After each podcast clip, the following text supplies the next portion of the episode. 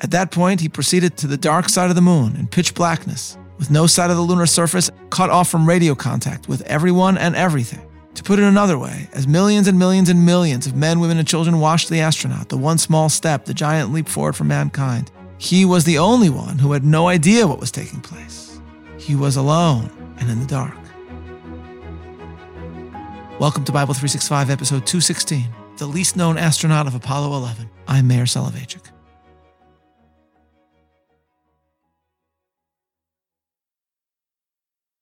Let us speak of the late Michael Collins, the third man of the crew of Apollo 11, the one who did not walk on the moon, who stayed within Apollo as the lunar module known as Eagle, bearing Neil Armstrong and Buzz Aldrin headed for Tranquility Base.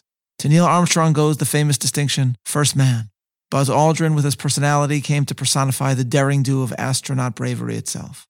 Collins, in contrast, was, as many headlines in his obituary put it, the quote unquote forgotten astronaut of Apollo 11.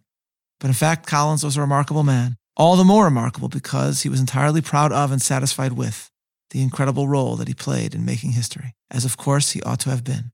Thus, an obituary in Time magazine tells us, quote, Few people think about the time Michael Collins didn't go to the moon. Collins, who died of cancer on April 28th at age 90, is best remembered as Apollo 11's command module pilot, in some ways the unluckiest man on the luckiest mission of all time.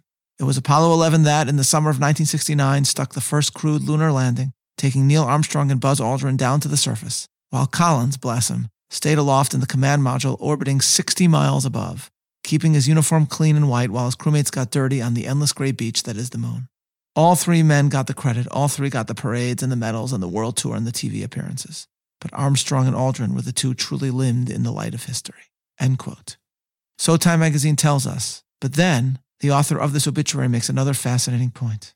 We might have thought that given how the spotlight, not to mention the eyes of the entire world, were on the men who walked on the moon, that Collins would have longed to experience the glory himself, to journey on a future mission to the moon. But no, having succeeded in the mission granted to him, he was entirely satisfied. Thus, the article continues quote, Michael Collins could have had another seat on a later mission to the moon, this time as commander and this time leaving his own bootprints behind. Deke Slayton, the head of NASA's astronaut office, promised him as much before he left, but Collins passed up the opportunity. I can remember I told him, Thanks, Deke, he said. If Apollo 11 is having problems and isn't going to land, I'll come back and knock on your door. But if it's successful, I decline your offer for another flight. It did succeed, and he did decline, and that's just fine. Michael Collins served and flew and thrived and wrote and left his rich, nearly musical voice behind to remind us that he passed this way. That's more than enough. Godspeed, General Collins. End quote. So the Time article tells us, and it is indeed inspiring. And I would like to suggest that this astronaut who never landed on the moon can help us understand why Jewish celebration has been linked to the moon and why we see in the moon a source of such inspiration. Psalm 81 has become central to Jewish consciousness because Talmudic tradition finds in it a celebration of the holiday of Rosh Hashanah, what is today known as the New Year. This link is, however, not explicit in the psalm, and only when we understand the rabbinic deduction can we truly cognize the inspirational message found in its scriptural words. The psalm, also linked to Asaph, tells us as follows Sing aloud unto God our strength, make a joyful noise unto the God of Jacob. Take a psalm and bring hither the timbrel, the pleasant harp with the psaltery. Thus, we are told that this is a celebratory psalm. But what exactly are we celebrating? We have next a verse which must be read in Hebrew. Tiku v'chodesh shofar b'kesel liyom chagenu, which can be translated as blow a shofar at the new moon or the new month. Bakesa liyom chagenu, when the day of our holiday is covered up. This, the rabbis explain, is a reference to Rosh Hashanah, which is the only Jewish holiday that takes place at the beginning of the month. What, says the Talmud, is the holiday that occurs when the moon is concealed? Rosh Hashanah. In other words, unlike Sukkot or Passover, which take place when the moon is full, on Rosh Hashanah there is at most a small sliver of moon in the midst of the darkness. The psalm is thus commanding us to celebrate Rosh Hashanah and to sound the shofar in celebration. And this is the meaning of the verse that follows. For this is a statute for Israel and a law of the God of Jacob. Thus, the psalm describes here the celebration of Rosh Hashanah, and it tells us that we are to see as a source of celebration the moon's going from hiddenness to revealed luminance, from darkness to radiance. We are to utilize that as inspiration for the year ahead. The meaning of this might be that we mark with the new moon the capacity for human renewal, for each one of us, as well as collectively for the hopes and dreams of the Jewish people. Consider the radiance of the moon is taken by tradition to symbolize the glory of the Davidic dynasty. I believe we mentioned during our study of the Book of Kings how the medieval Sephardic exegete Rabbeinu Bachya gave us a haunting but incredibly instructive device to summarize the kings of the house of David. The moon waxes and becomes full at 15 days. It then wanes, and in 15 days from its fullness, it disappears. There were, Rabbeinu Bachya wrote, 15 generations from Abraham to Solomon. It was Solomon who built the temple, a radiant, glorious moment in Jewish history. The Davidic dynasty, however, largely descended from there. 15 generations from Solomon brings us to Zedekiah, the last Davidic king of Judah, who was blinded by Nebuchadnezzar. But the moon, we know, shows the faintest, palest luminosity one day after disappearing. And similarly, Jews saw in the new moon a hope for restoration, which is why the Talmud, describing the Davidic descendant Rabbi Judah the Prince, utilizing during a period of persecution the following phrase as a coded signal for the advent of the new moon. David Melech Israel Chai Kayam. King David lives still, meaning the Jewish people live still, the national aspirations of the people live still, the hope for a restored Jerusalem lives still. Light in the darkness, hope in the face of despair. And this, perhaps, is the meaning of the verse that follows this psalm's instruction to sound the shofar on Rosh Hashanah. This he ordained in Joseph for a testimony when he went out through the land of Egypt. For the rabbis, this teaches that it was on Rosh Hashanah that Joseph, all alone in Egypt, was released from Pharaoh's prison. It was then that he interpreted the dreams of the Egyptian ruler and began to reign over the land. Like the new moon, in the darkness, in the midst of suffering, Joseph was suddenly free. God's plan began to be revealed, and this member of the Israelite family, so many miles away from the brethren that had once rejected him, was about to begin the process of reconciliation and reunion with them. Rosh Hashanah, Joseph, the new moon, all embody the possibility of a ray of hope appearing suddenly when all light seems to be absent.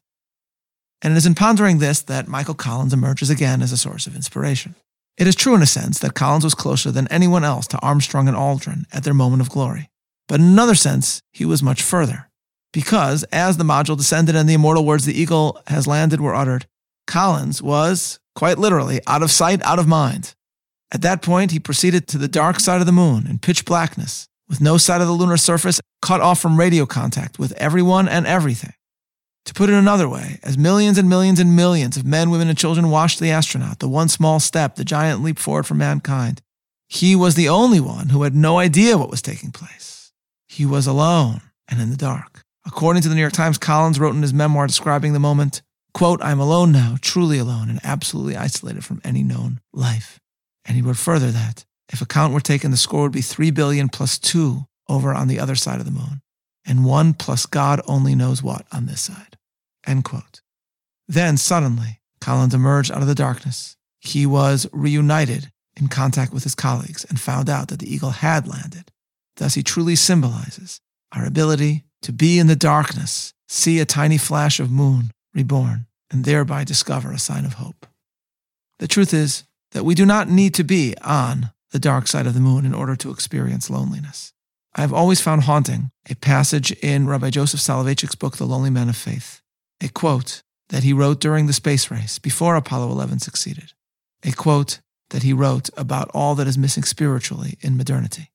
This passage of Rabbi Soloveitchik's reads, quote, Who knows what kind of loneliness is more agonizing? The one which befalls man when he casts his glance at the mute cosmos, at its dark spaces and monotonous drama, or the one that besets man exchanging glances with his fellow man in silence. Who knows whether the first astronaut who will land on the moon, confronted with a strange, weird, and grisly panorama, will feel a greater loneliness than Mr. X moving along jubilantly with the crowd and exchanging greetings on New Year's Eve at a public square. End quote. Our own loneliness can occur in a crowd or it can occur in space. But upon return, Collins emphasized that what had occurred what was achieved was not only because of those three astronauts, but because of their connectedness to so many others, because of their indebtedness to so many others. Collins said, quote, This trip of ours to the moon may have looked to you simple or easy. All you see is the three of us, but beneath the surface are thousands and thousands of others. And to all those, I would like to say thank you very much. Thus does the once loneliest man in the universe find his bond to so many. And similarly, ladies and gentlemen, in our modern world, we can find ourselves in a state akin to Collins, cut off in the dark.